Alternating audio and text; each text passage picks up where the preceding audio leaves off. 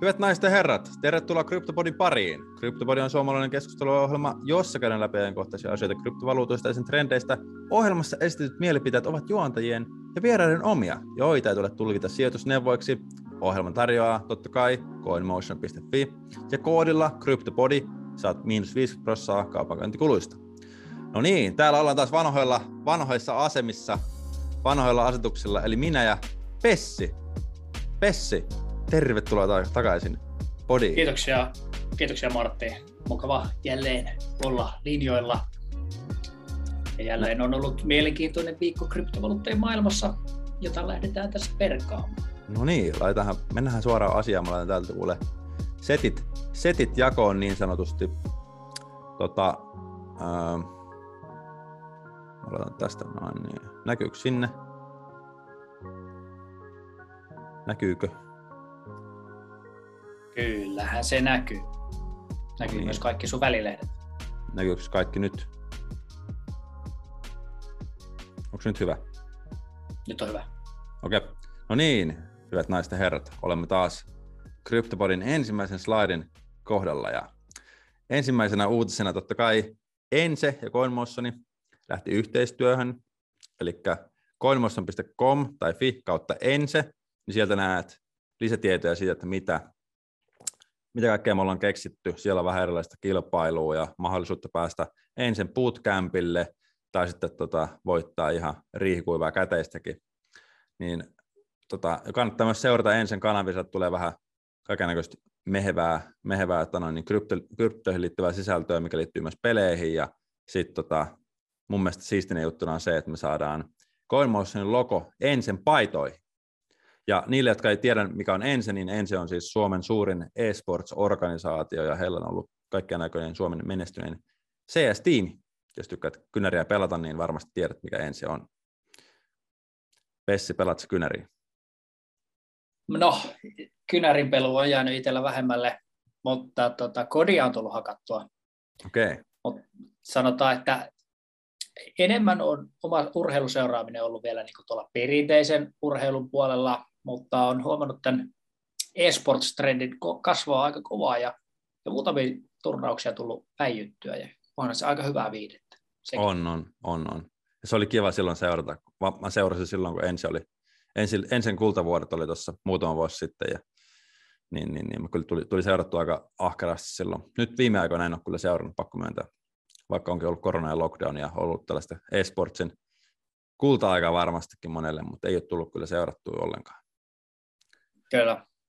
Kyllä. Tämä on tätä osa kryptovaluuttojen mainstreamaamista, että aletaan näkyä siellä, missä, missä tota, kansa viettää aikaansa. Eli sponsoroidaan Juuri. urheilua ja purilaista euroa. Juuri näin. Sitten seuraava uutinen. CoinMotionin korkotiliin on tullut muutoksia. Mistä Pessi on, mistä on kysymys? Joo, eli korkotilipalvelu, mitä tuotetaan yhdessä Tesseractin kanssa, niin on jumpattu jälleen Tesseractin kanssa tätä palvelun rakennetta ja saatu korkotasoja nostettua ylöspäin. Eli meillä saa summasta riippumatta samat korot viidelle eri kryptolle, ja ne on sinänsä liukuvia korkoja, eli ne korkotasot voi vaihdella, mutta nyt tehtiin tämmöinen pykälän nosto, niin että korkotasot nousi kautta linjaa. Bitcoinille 1,5, Ethereumille 2 prossaa tällä hetkellä, ja USDCllä on sitten paras korko, eli 5,5 prosenttia. Eli USDC on tämä stablecoin, joka on dollariarvoon sidottu, ja se on nyt aika paljon kasvattanut sitten suosiotaan, että se on tietysti, no se on ihan kätevä valuutta siirtoihin eri palveluiden ja välillä, ja sitten se on tosiaan ei, ei sillä lailla volatiili niin kuin nuo perinteiset kryptot, että hyvä kerryttää korkoa ja vaikka semmoista verojen maksupuskuria sen avulla. Kyllä. Sitten, totta kai koodilla CryptoBody miinus 5 prosenttia käy rekisteröitymässä itsesi. CoinMotion alusta ole vielä tehnyt. Näin. Muistutan, että tämä jakso tuoreeltaan, niin tiistaina webinaari yrittäisi, yritysasiakkaille, missä käydään läpi yrittäjänä sijoittamisen lainalaisuuksia kryptomaailmassa. Ja myös muita tapahtumia on suunnitteilla, joten kannattaa pysyä kuulolla ja seurailla meidän kanavia. Kyllä. Kohti graafia. Aivan. Ja nyt seuraavaksi tämä Bitcoin graafi, mitä me ollaan aina pällistelty tässä podcastin alussa. Eli tässä ollaan menossa nyt tuolla, mä taisin eilen ottaa tämän screen, screenshotin tästä, tästä käppyrästä, mentiin 42 000 dollarin kohdalla, ja on, niin kuin, näyttäisi vähän niin kuin olevan tämmöinen laskutrendi tässä Bitcoinin hinnassa tällä hetkellä. Niin, näyttää. Siltä se näyttää. No, tata, joo, kesällä, kesällä nähtiin dippi, sen jälkeen lähti nousumarkkina kohti syksyä, mutta se nousu on, on nyt toistaiseksi hyytynyt ja tässä on sitten tota, uh, no, semmoista epävarmuutta markkinoilla, että nähdäänkö sitä monien odottamaa syksyn toista suurta nousuaaltoa. Ja tuota, kyllähän tässä voi monella alkaa uskon loppumaan, että uusia kurssiennätyksiä ihan hetkeen tehtäisiin. Mm. Tuossahan toi ensimmäinen, mikä tässä kuvassa nyt näkyy, mikä ei näy tuota Spotify-kuuntelijoille, mutta tuli tämä, kun El Salvadorissa hyväksyttiin tämä Bitcoin viralliseksi valuutaksi, niin heti sen jälkeen tuli massiivinen droppi, että se lähti tuolta 50 aina niin kuin neljä, lähelle 40. Sen jälkeen tultiin pikkusen ylös taas, ja sitten tuli tämä China, Kiina taas tota, pännäs Bitcoin-transaktiot ja niin pois, vaan siitä puhutaan kohta lisää, kun mennään noihin uutisiin. Sitten tultiin taas alas, ja sitten nyt odotellaan seuraavaa uutista, että mitä tapahtuu. Et, et, et kyllähän porukalla, musta tuntuu, että niin porukalla on aikamoista pelkoa on tällä hetkellä markkinoilla, että moni ei uskalla kyllä lähteä sijoittamaan tällä hetkellä. Mutta meillä on nyt tulossa tässä jaksossa lisää noita erilaisia Bitcoin-indikaattoreita, niin sieltä nähdään, että minkälaisia sijoittajia tällä hetkellä markkinoilta löytyy. Mutta musta tuntuu, että aika, aika usein niin tämmöiset niin nousumarkkinat menee kohti jotain tuommoista niin isoa tapahtumaa, eli nyt oli niin tämä El Salvador-keissi, että se, se hyväksy, ne hyväksyttiin siellä niin kuin pit, niin kuin legal tenderiksi, viralliseksi valuutaksi, niin sen jälkeen heti droppasi tavallaan, kun se, että ostettiin by the rumors, sell the news. Aika klassinen tilanne. Joo, siinä oli kyllä selkeästi sen tyyppinen trendi, mikä on hyvin usein toistuva kryptomarkkinoilla, että mm. joku odotettu tapahtuma, niin sen kohdalla sitten ei, ei lähdetäkään, tai trendi muuttuu. Ja tota, tässä kävi juuri näin.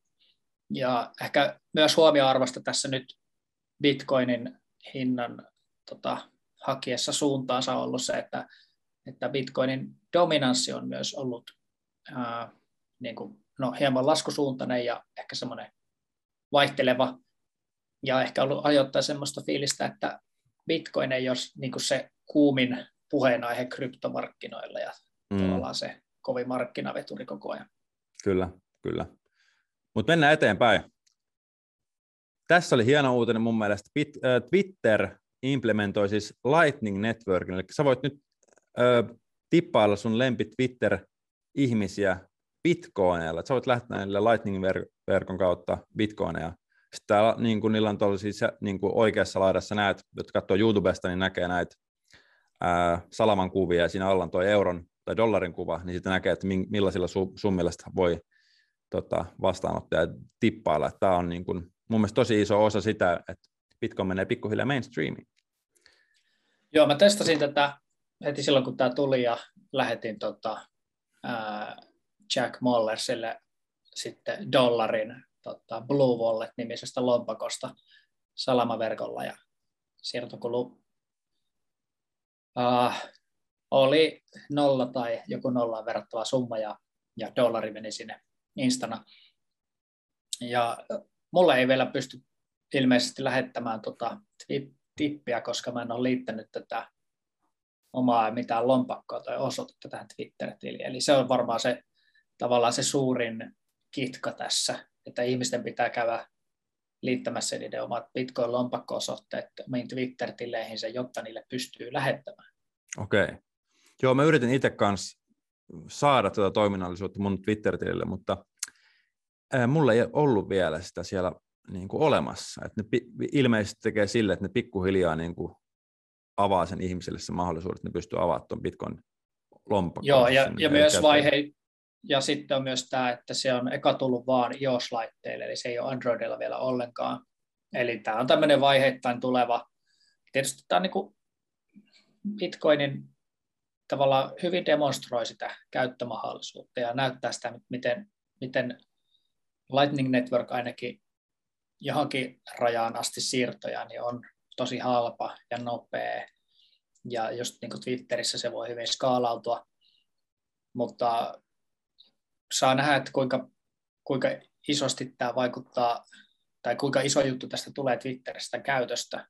Mm-hmm. Toivotaan, että tulee. Ja tämä on kätevä, ja mä kannustan ihmisiä testaa ja koittaa.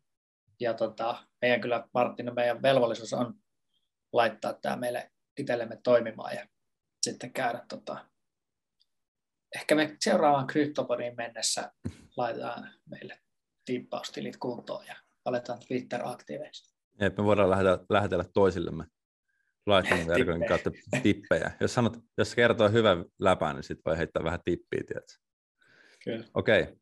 Mennään seuraavaan, eli Chinese Crypto Crackdown. Eli tota, äsken puhuttiinkin, niin Kiina on taas pännännyt kryptovaluutat, niin kuin se teki ennen kesää, kun tuli tämä isompi dippi, tämä 50 prosentin dippi, ja nyt ne teki sen taas uudestaan, mutta tällä hetkellä tilanne on se, tai ero on vaan siihen aikaisempaan tilanteeseen se, että se vaikutus on paljon pienempi, että eihän se vaikutus ollut nyt juuri mitään, että se oli niin kuin, oliko edes 10 prosenttia, mitä se niin kuin vaikutti markkinaan, Joo, no, Kiinan uusi uutinen. Markkinat tietää kyllä jo sen, että Kiina yrittää kaikin keinoin suitsaa, suitsia ää, kryptovaluuttojen käyttöä, joten sinänsä se ei ollut niin kuin mitään uutta markkinoille, mutta nyt tämä viimeisin kielto vaan tota, on kuitenkin sen verran järeä, niin kuin, että, sillä voi olla konkreettisia vaikutuksia, että esimerkiksi nämä, oliko OKEX ja Huobi-pörssit, niin, niin molemmat sitten niin kuin volyymit laski ja, ja niiden omat tokenit, niiden arvot laski aika paljon tämän uutisen seurauksena, koska tavallaan nyt Kiina alkaa pistää resursseja siihen, että ne suoraan niin kuin kontrolloi niitä pörssejä ja sen lisäksi tekee kryptosiirroista laittomia, joten mm. kyllä tässä niin kuin, tavallaan taas vähän keinot kovenee ja siitä äh, kryptoihin sijoittamista voi tulla Kiinalle kansalaisille, yksityissijoittajille entistä niin kuin vaikeampaa ja vaarallisempaa. Mm-hmm. Joten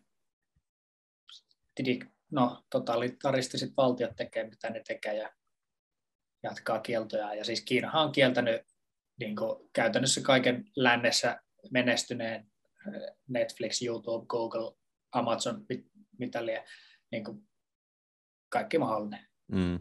mikä menestyy. Kyllä. No, tilanne on tämä. Tilanne on tämä ei voida tehdä sille mitään. Katsotaan, mitä Kiina keksii seuraavaksi. Ehkä ne ottaa jossain vaiheessa täyskäännöksen. Hyväksyy kaikki. Tuskinpä sitä nähdään. Mitäs meillä on seuraavaksi täällä? Ahaa.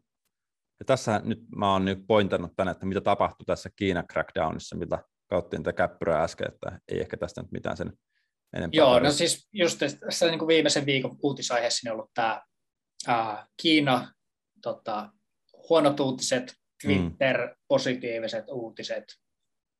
El Salvadorissa isot Lightning Network-lompakkojen tota, käyttömäärät, sinänsä sieltä niin positiivista signaalia siitä, että ainakin jotain käyttöä tapahtuu, mm-hmm. vaikka se onkin toisaalta voinut olla aika paljon sitä, että kansalaiset on myyneet saamiaan bitcoin-lahjoituksia, mutta ainakin ne on vähän joutuneet toimimaan bitcoinin kanssa. Kyllä, kyllä. Sitten tämä on, liittyy myös tähän. Tämä on Uniswapin äh, hintakäyrä äh, viime päiviltä ja sanottaan aika hyvä harppauksen tuossa. Mennyt tuolta vajaasta 16 eurosta 20 euroon ihan niin kuin muutamissa päivissä ja sulla oli tästä jotain sanottavaa. Joo, eli Uniswap on ollut selvästi viimeisen viikon kovimpia nousijoita. Siellä taisi olla yhtenä päivänä, tuossa 26. päivä, niin 27 kovimmillaan näytti jotain 37 prosenttia mm-hmm. vuorokausi nousua. ja toki kokonaisuutena se tasottu, mutta Uniswap on tämmöinen niin hajautettu vaihtopalvelu, ja tämä Kiina-uutinen niin tarkoitti sitä, että Kiinassa ihmistä on yhä vaikeampi käyttää keskitettyjä pörssejä, mihin pitäisi tunnistautua, ja niin kuin tämä pörssien valvonta tiukkenee, ja esimerkiksi Huobi ilmoitti, että se tulee niin kuin poistamaan vähitellen kaikki kiinalaiset käyttäjät alustalta. Niin Uniswap, missä ei ole, mikä on niin täysin anonyymi, ää, hajautettu vaihtopalvelu, niin se voi hyvin olla voittaja tämmöisessä tilanteessa. Eli ne kiinalaiset, jotka vaikka haluaa vielä ottaa kielloista huolimatta riskiä ja pyrkiä sijoittaa kryptovaluuttoihin, niin voi haluta käyttää Uniswappia alustana siihen, että hankkii eri kryptovaluutteja. Ja tavallaan tämä kuvastaa sitä tilannetta, missä ää, markkinassa, missä kryptoja pyritään kieltämään, niin tämmöiset reguloimattomat, hajautetut palvelut, anonyymit on se sijoittajan niin kuin paikka, mihin pyrkiä, mihin kannattaa suunnata, koska se on tavallaan se ainut mahdollisuus, missä sitä voi tehdä ehkä jotenkin suojassa viranomaisilta. Ja sitten taas niin kuin hyvin reguloidulla markkinoilla sijoittajan on oman turvallisuutensa kannalta usein taas järkevämpi käyttää hyvin reguloitua ja valvottua toimijaa. Kyllä. Koska se taas niin kuin, tietää sen sitten, että toki viranomaiset valvoo sitä, että sitä toimintaa niin kuin tehdään lainmukaisesti ja asiakasvaroista huolehtii. Eli se on niin kuin siitä markkinaa, ympäristöstä tai hallinnosta kiinni, että kumpi on tavallaan sijoittajan kannalta turvallisempi vaihtoehto. Kyllä, kyllä. Joo, interesting. Saa nähdä, mihin tämä kehittyy. Mutta jos miettii kryptomarkkinoita, niin tämähän tämmöinen 25 prosentin nousu tällaisella ajanjaksolla ei kuitenkaan ole mikään semmoinen niin erikoinen tilanne mun mielestä. Joo, ei se itsenä, itsessään niin kuin mitenkään poikkeuksellisen suuri nousu mutta ehkä se tässä, kun koko muu markkina aika lailla on polkenut viimeisen viikon nolla prosenttia tai vähän miinusta tai näin, niin se, että Uniswap on noussut 20 pinnaa, niin se erottuu siltä joukosta aika selkeästi. Kyllä. Se poikkeaa sitten markkinan trendistä hyvin vahvasti. Joo, joo. All right. Mennään eteenpäin. Tota, Bitcoin-dominanssi on selkeästi ollut laskussa viime aikoina. Että tuolla 2018 vuonna käytiin todella matalalla tyyliin, tuolla 30 prosentin pinnassa Bitcoin-dominanssi tarkoittaa siis sitä, että kuinka iso osa Bitcoinin arvo on kokonaisuutena krypto, kryptojen niin markkina-arvosta. Ja tota, se on nyt taas lähtenyt laskuun ja on selkeästi niin kuin laskutrendissä. Joo, mitä on tapahtunut viime aikoina, niin keväällä oli ja viime vuonna jo tuommoista DeFi-buumia, eli hajautetun rahoituksen palveluiden niin markkina kasvanut, ja se markkinan koko lähti kesällä uuteen aika voimakkaaseen kasvuun, ja ylitti total value locked, eli lukittujen varojen arvossa 100 miljardin dollarin rajapyykin tuossa 7. syyskuuta ensimmäisen kerran. Eli, ja sitten tämmöisiä kryptovaluutta alustoja, jotka siellä on niin booman. Tässä nyt on ollut Solana, Avalanche, Phantom ja Cardano, eli jotka niin kuin, monet, monia pidetään sille Ethereumin kanssa kilpailijoina. Ja sitten ehkä niin kuin vähän vienyt sitä valokeilaa tässä viime aikoina Bitcoinilta ja tehnyt semmoisia aika voimakkaita nousuja monet näistä. Mm-hmm. Se on ollut ihan... Ja toinen trendi, mikä tähän ehkä liittyy, sitten on tämä NTF-buumi, NFT-buumi, non-fungible tokens. Ja sekin markkina on kasvanut aika paljon ja niin kuin kaikenlaista tota, taidetoimintaa ja peleihin liittyvää toimintaa NFTiden ympärillä – niin, niin se on myös niin kuin, uh, ottanut enemmän otsikkotilaa monessa yhteydessä kuin Bitcoin viime aikoina. Et ehkä se on semmoinen niin tietyllä lailla teknologiateollisuuteen yleisesti liittyvä ilmiö, että se on niin kuin tuden viehätys, mikä vaikuttaa moderneimmalle ja uudet, uudet trendit vie, vie palstatilaa. Että se Bitcoinin niin kuin vahva arvon säilyttäjän lupaus. Tavallaan ei, ei mihinkään muuttunut, mutta se ei, se ei ole sillä lailla se, että se ei se, tee semmoisia trendi, trendauspiikkejä ehkä niin herkästi lyhyellä aikavälillä kuin mm.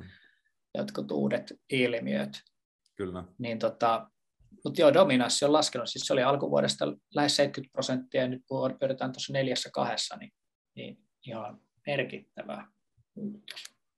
Kyllä, kyllä. Joo, next. Puol multiple. Puol multiple. Eli tämä on äh, mielenkiintoinen käyrä. Jos olet lukenut äh, meidän blogia, niin siellä on Timo on tehnyt tästä puoli multipelistä mun mielestä useampiakin, useampiakin artikkeleita. Eli jos kuuntelet Spotifysta, niin puoli multiple on siis tämmöinen käyrä, mikä mittaa sitä, että se niin kuin mittaa sitä, että kuinka arvokkaita, kuinka yliarvostettuja niin koinit on, täl, niin bitcoinit on tällä hetkellä. Eli tämä käyrä kertoo sen, että tämä siis jakaa, mitä mä nyt selittäisin tämän? Mitä mä selitin sulle se aikaisemmin, ennen kuin me alettiin nauhoittaa? Eli päivittäin syntyvien bitcoinien arvo, kun bitcoina louhitaan, niin että kuinka suuri niiden dollariarvo on, ja se jaettuna vuosittaisella keskiarvolla. Joo, ei ole, just näin. Eli kuinka paljon bitcoinia tulee päivän aikana, kun niitä tulee 10 minuutin välein tulee blokki ja vapautuu tietty määrä bitcoinia louhioille. Ja sitten tota, paljon niiden arvo on. Niin paljon niiden arvo on dollareissa, ja tämä sitten jaetaan sille, mikä se on keskimäärin vuoden aikana. Ja sitten tästä graafista näet sen, että jos tämä päivittäisten bitcoinien määrä on neljä kertaa niin paljon kuin keskimäärin vuoden aikana, niin silloin se on yliarvostettua. Silloin bitcoinin hinta on yliarvostettua. Se on noussut niin nopeasti, että se nousee niin kuin sen päiv- päiv- vuoden, keski, mikä tämän, vuoden keskimääräisen niin kuin hinnan yläpuolelle nelinkertaisesti, niin silloin se on niin kuin, silloin sitä pidetään yliarvostettuna. Ja silloin se on yleensä niin kuin historian mukaan, kun tästä käppyrästä näet, niin vuonna 2013 ja 2014 se on käynyt tuolla punaisella alueella, silloin se on ollut yli nelosen, niin silloin sitä on lähdetty myymään, ja silloin on niin kuin lähdetty, lähtenyt Bitcoin niin kuin alaspäin ja kovaa, ja myös 2018. Tänä vuonna siellä ei olla vielä käyty, ei olla vielä päästy tuonne niin nelosen yläpuolelle, se ei ole ollut niin, niin kuin korkealla, mutta siihen voi myös vaikuttaa se, että tänä päivänä on olemassa niin kuin tällaisia niin kuin työkaluja, mistä näkee tällaisia erilaisia indikaattoreita, että onko jengi sitten niin kuin ennakoinut jo tätä hinnan nousua? Että ne on alkanut tuossa vaiheessa niin myymään ja ottanut profiitit. No jos ajattelee louhioiden bisnestä vuonna 2013 tai 2017 versus nyt, niin siinä on totta kai ainakin tapahtunut sinänsä niin kuin iso skaalamuutos. Että kyllähän se nykyään on todella iso teollista toimintaa. Kuin oli mm-hmm. nyt uutinen, että yksi kryptotoimija Pohjois-Amerikassa osti kokonaisen voimalaitoksen itselleen.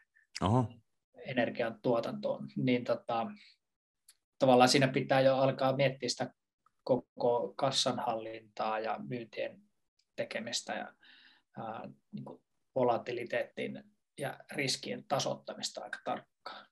Kyllä, kyllä. Tämä on, tämä on mielenkiintoinen käyrä. Sitten seuraavaksi. Se on, niin kuin, se on fakta, että noi louhijat tulee aina olemaan tuossa markkinassa aika isoja tekijöitä just siellä niin kuin että niille kertyy paljon niitä bitcoineja, ja mm-hmm. niiden, jos ne tekee isoja myyntiaaltoja, myyntejä kerralla, niin se voi tosiaan romahduttaa markkinaa hetkellisesti, niin ne varmasti niin kuin pyrkii miettiä aika tarkkaan sitä, että miten, miten ne tekee mm. niiden myyntejä, joita niiden on pakko tehdä tietysti niin kuin kattaakseen kuluja. Mm. Tämä on niin hyvä käydä just siihen, että sä voit niin vähän ennustaa sitä, että missä kohtaa nämä minerit lähtee sitten niin myymään niitä bitcoineja, että milloin niiden kannattaa tehdä se ja milloin niiden ei kannata tehdä sitä. Yes. Seuraava. Bitcoinin, Bitcoinin ää, määrät erilaisissa pörsseissä. Tässä on nähty nyt niin mun mielestä mielenkiintoinen muutos trendiin. Eli vuoteen 2020 puoliväliin saakka, niin bitcoinien määrä erilaisissa pörsseissä on ollut nousujohtajana. Eli Bitcoin on mennyt vaan enemmän ja enemmän pörsseihin. Mutta sen jälkeen se on alkanut mennä alaspäin. Eli ihmiset on siirtänyt pörsseistä bitcoineja niiden omiin lompakoihin, kylmälompakoihin, kylmäsäilytykseen. Niin, niin porukka puhuu tällaista supply squeezeista, eli että tulee, bitcoinista tulee niin niukka asset, että se vaan loppuu pörsseistä jossain vaiheessa. Niin jos tämä trendi jatkuu, niin sehän sitten loppuu. Joo, tietysti pitkäaikaiseen säilöön varastointitrendi kertoo siitä, että, että saatavilla oleva tuote markkinoilla vähenee, mm-hmm. mikä voi olla hinta, hintaa juuri ylöspäin. Kyllä. Se on mielenkiintoista nähdä, mitä tälle tulee tapahtumaan. Vaihtuuko tämä trendi jossain vaiheessa ylöspäin vai, vai, vai, vai mennäänkö tästä koko ajan? Muuttuuko Bitcoin jatkuvasti enemmän ja enemmän niukemmaksi omaisuusluokaksi? Näin. Sitten Bitcoin-transaktiot vuosien varrelta. Ja tämä on mun mielestä, mä haluaisin ottaa tämän tähän, koska tämä oli mun mielestä mielenkiintoinen, sillä nyt viime kesänä Bitcoin-transaktioiden määrä kävi historiallisen alhaalla, koska se ei ollut aikaisemmin käynyt noin alhaalla kuin viimeksi vuonna 2016, ja, tai lähellä vuonna, onko 2015 vuoden loppupuolella, niin, niin se, että tarkoittaako tämä nyt sitä, että ihmiset niin kuin vähäksi aikaa ää, niiltä loppu usko Bitcoinia ja sitten ne vaan lopetti sen käytön? No, ja siis kesällä oli aika voimakas, on itse asiassa monena vuonna ollut kesällä tietynlaista laskua siinä niin kuin käytön aktiivisuudessa, mutta tänä kesänä oli poikkeuksellisen voimakas.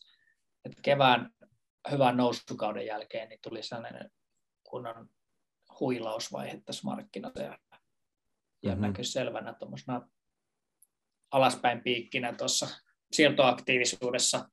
Ei mulla nyt siitä sen suurempaa analyysiä, mutta että kesällä, kesällä oli hiljasta ja markkina hyytyi ja sitten lähti piristyä uudestaan. Ja, ja tota, no, siinä nyt varmasti oli taas yksi ensiluokkainen ostopaikka, ja se vaan niin kuin kerta toisessa jälkeen tässä markkinassa osoittaa, että silloin kun tota, dippiin mennään, niin se, silloin on ne parhaat paikat investoida, kun aiheen jälkeen meinaa kiinnostaa hetkellisesti ketään.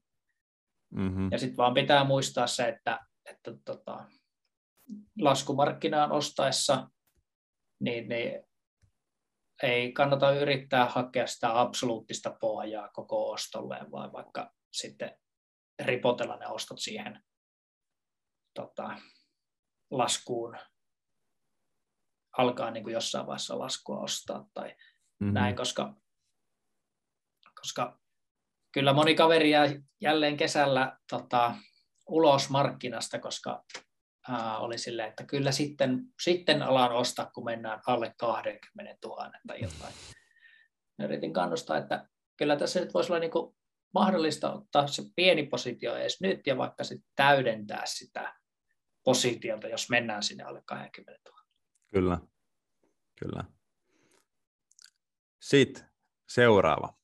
Tämä on mun, tämä on mun yksi mun lempari käyristä. Coin Days Destroyed, eli tämä tarkoittaa sitä, että ne, transaktiomäärä kerrottuna sillä, että miten vanhoja koineja siirretään. Eli kun, jos tämä tarkoittaa sitä, että jos tämä käyrä on korkealla, niin semmoiset tyypit, ketkä on holdannut bitcoineja pitkään, niin myy. Ja jos tämä on alhaalla, niin silloin niin kun, ne on tota, short, term, short term holdereita, jotka niin sit myy, jos käyrät menee alaspäin. Ja tällä hetkellä ollaan niin todella, todella alhaalla ää, tällä käyrällä, joka tarkoittaa sitä, että long term holderit ei tällä hetkellä niin myy niiden koineja. Eli transaktioita ei tapahdu sellaisilla koineilla, jotka on ollut pitkään holdissa.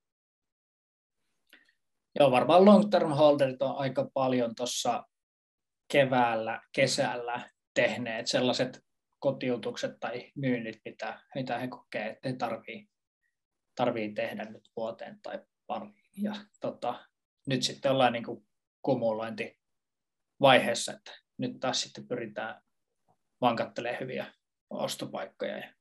Mm-hmm.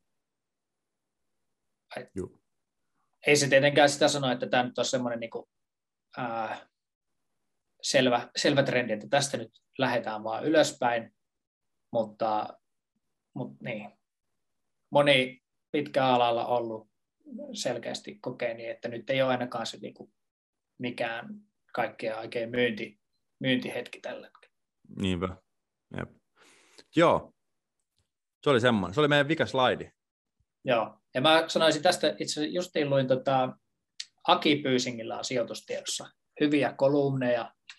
Aki Pyysing, entinen pokeriammattilainen ja sijoitusveteraani, joka myös tota, noin, kryptosijoittajille välillä alijailee siellä blogeissaan, mutta hänellä oli tämmöinen dippiostamisen peruskurssi, blogiteksti, ja missä justiin painotti sitä, että miten osakemarkkinoillakin niin nousupäivinä myydään ja laskupäivinä ostetaan. Strategia on ollut hänen suosiossaan ja tuota, se on se monesti se hyvä, että silloin kun näyttää siltä, että nyt on trendi ylöspäin, niin on se niin kuin paras hetki tehdä sitä salkun kevennystä usein. Että ne, kyllä se trendi niin kuin menee johonkin suuntaan, mutta, mutta no, lyhyellä aikavälillä se voi muuttua nopeasti. Ja, mm-hmm. että liiallinen ahneus ei kannata ja laskumarkkinassa koittaa toimia trendiä vastaan tai olla, olla rohkea silloin, kun muita pelottaa. Niin Juuri näin. lähestymistapoja. Juuri näin. Mahtavaa. Se jakso oli siinä. Kiitos Pessi. Kiitos kaikki, jotka kuuntelivat loppuun asti. Me näemme taas seuraavassa jaksossa. Kiitos. Hei.